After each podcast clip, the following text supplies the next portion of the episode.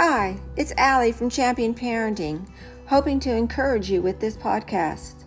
Please leave a review and let me know how I'm doing and if I am helping you. The title of this podcast is Time Flies, so grab it. Sunday, March 8th, marks daylight saving time. That's right, clocks will be set to spring forward one hour.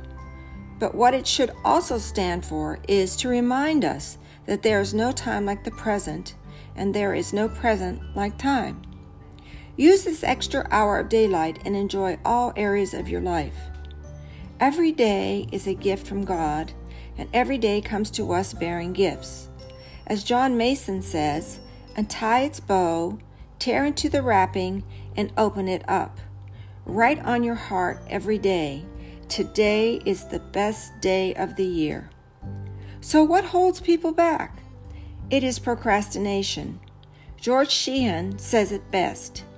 There are those of us who are always about to live.